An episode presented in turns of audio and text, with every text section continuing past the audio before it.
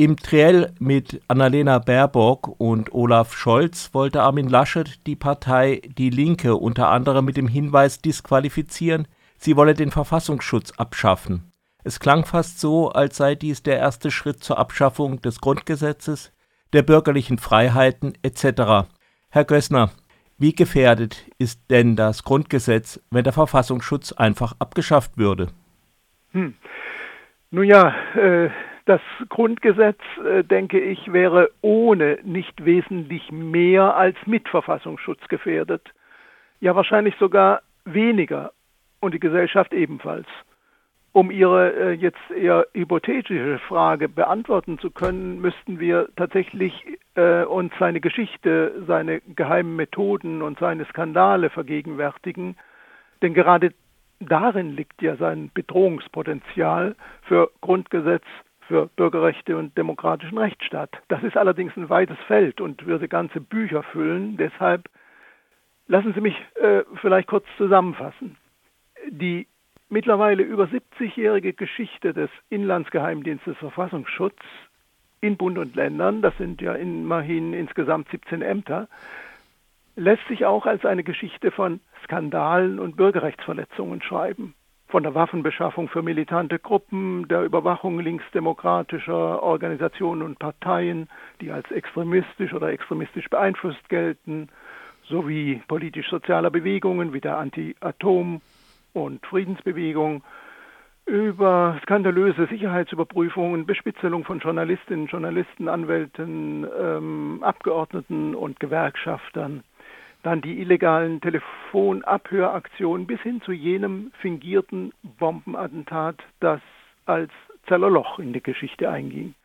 Also wenn man so will, eine Chronik ohne Ende, die mit der V-Mann-Affäre im NPD-Verbotsverfahren, mit V-Mann-Verflechtungen in hochkriminelle Nazi-Szenen und im mörderischen NSU-Umfeld ihre kaum noch zu überbietenden Tiefpunkte fand und ja, in jüngerer Zeit kam der Skandal um den Ex-Präsidenten des Bundesamts für Verfassungsschutz, Hans-Georg Maaßen, und dessen Affinität zur rechtsgerichteten mhm. AfD hinzu. Und da trägt sich dann tatsächlich insgesamt gesehen doch die Frage auf, ja, welche Werbefirma wohl auf die glorreiche Idee kam, diese Institution ausgerechnet Verfassungsschutz zu nennen.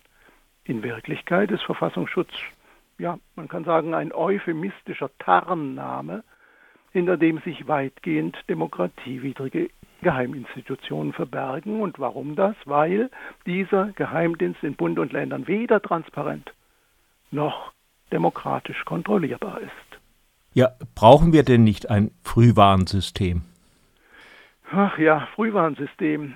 Ja, könnte man brauchen, wenn es denn demokratiekompatibel wäre was beim Verfassungsschutz eben keineswegs der Fall ist. Tatsächlich gilt der Verfassungsschutz als Frühwarnsystem der sogenannten wehrhaften Demokratie.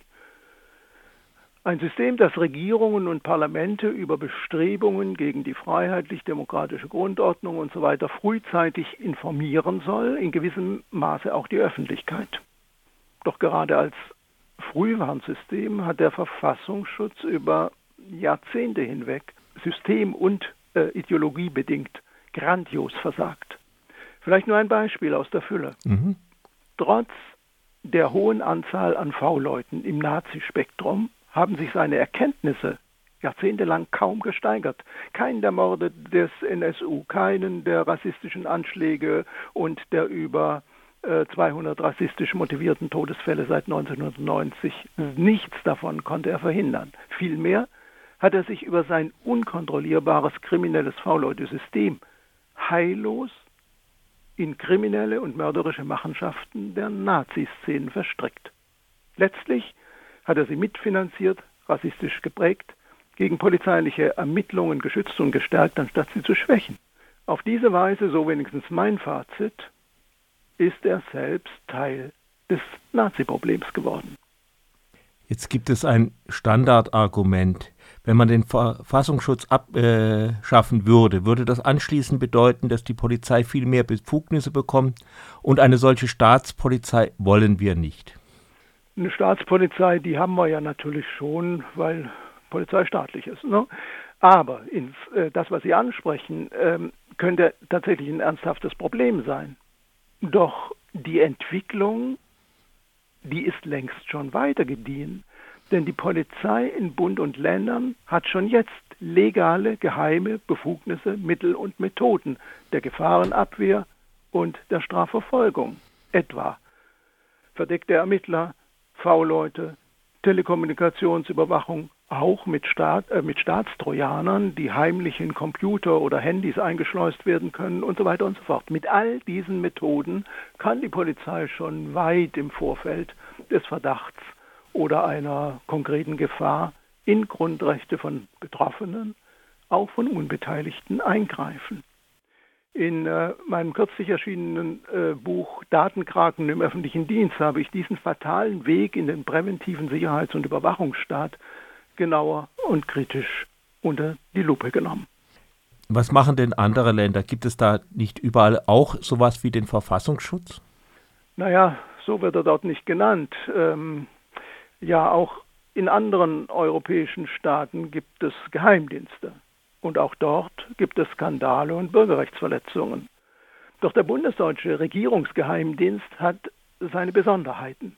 Nicht nur als Geheimbehörde, die auch Gesinnungsschnüffelei betreibt, was nicht alle anderen äh, in anderen Ländern äh, betreiben. Seine Ursprünge lassen den Verfassungsschutz als ideologisches und wie Herbert Brandl von der Süddeutschen Zeitung schreibt, als besonders aggressives Kind des Kalten Kriegs erscheinen, gezüchtet als nachrichtendienstliche Waffe eines militanten Antikommunismus im Ost-West-Konflikt der 50er, 60er Jahre, nicht zuletzt zur Absicherung des westdeutschen Bollwerks gegen den Kommunismus, zur Absicherung der Wiederbewaffnung und der Westintegration der Bundesrepublik, Stichwort NATO.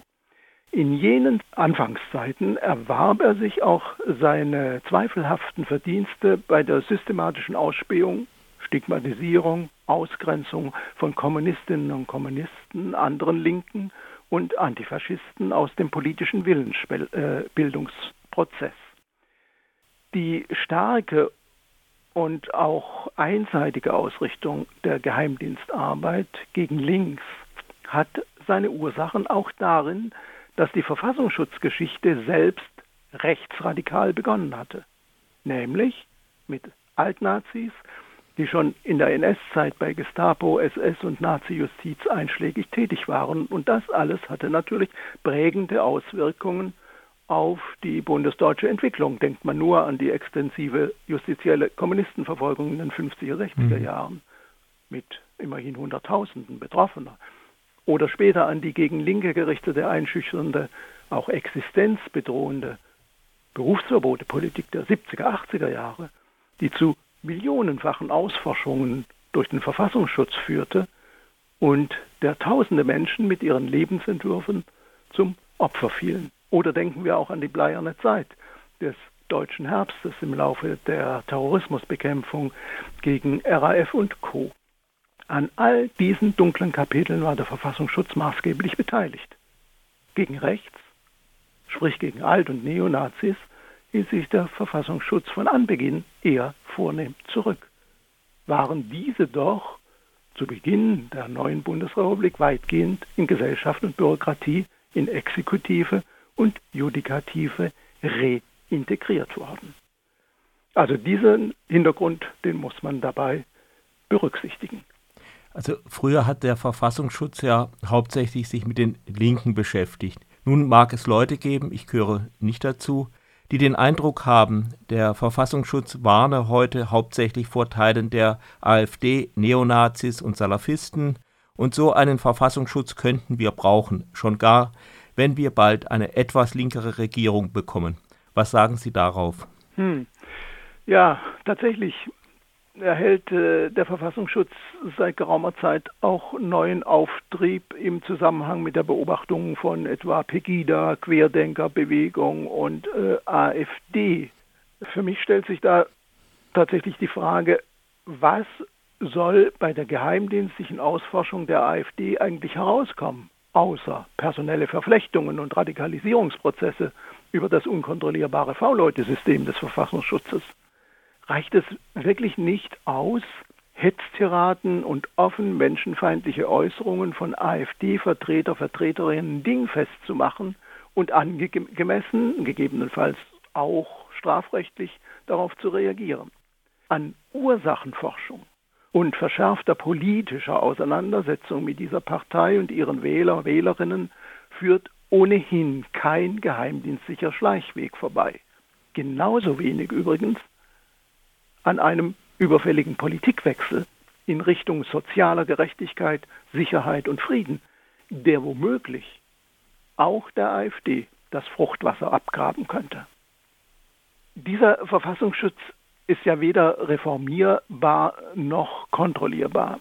Gerade in seiner Ausprägung als Geheimdienst ist er Fremdkörper in der Demokratie, weil, wie schon erwähnt, er selbst demokratischen Prinzipien der Transparenz und Kontrollierbarkeit widerspricht. Grundlegend wird sich also an diesem gravierenden Problemfall der Demokratie nur dann etwas ändern, wenn die Verfassungsschutzbehörden des Bundes und der Länder als intransparente, als kontrollresistente, als demokratiewidrige Inlandsgeheimdienste sozialverträglich aufgelöst werden. Ihnen sollte zumindest die Lizenz zur Gesinnungskontrolle, zum Führen von V-Leuten, zum Infiltrieren politischer Szenen und Gruppen versagt werden. Dieser Forderung namhafter Bürgerrechtsorganisationen steht nicht etwa das Grundgesetz entgegen und auch keine Landesverfassung.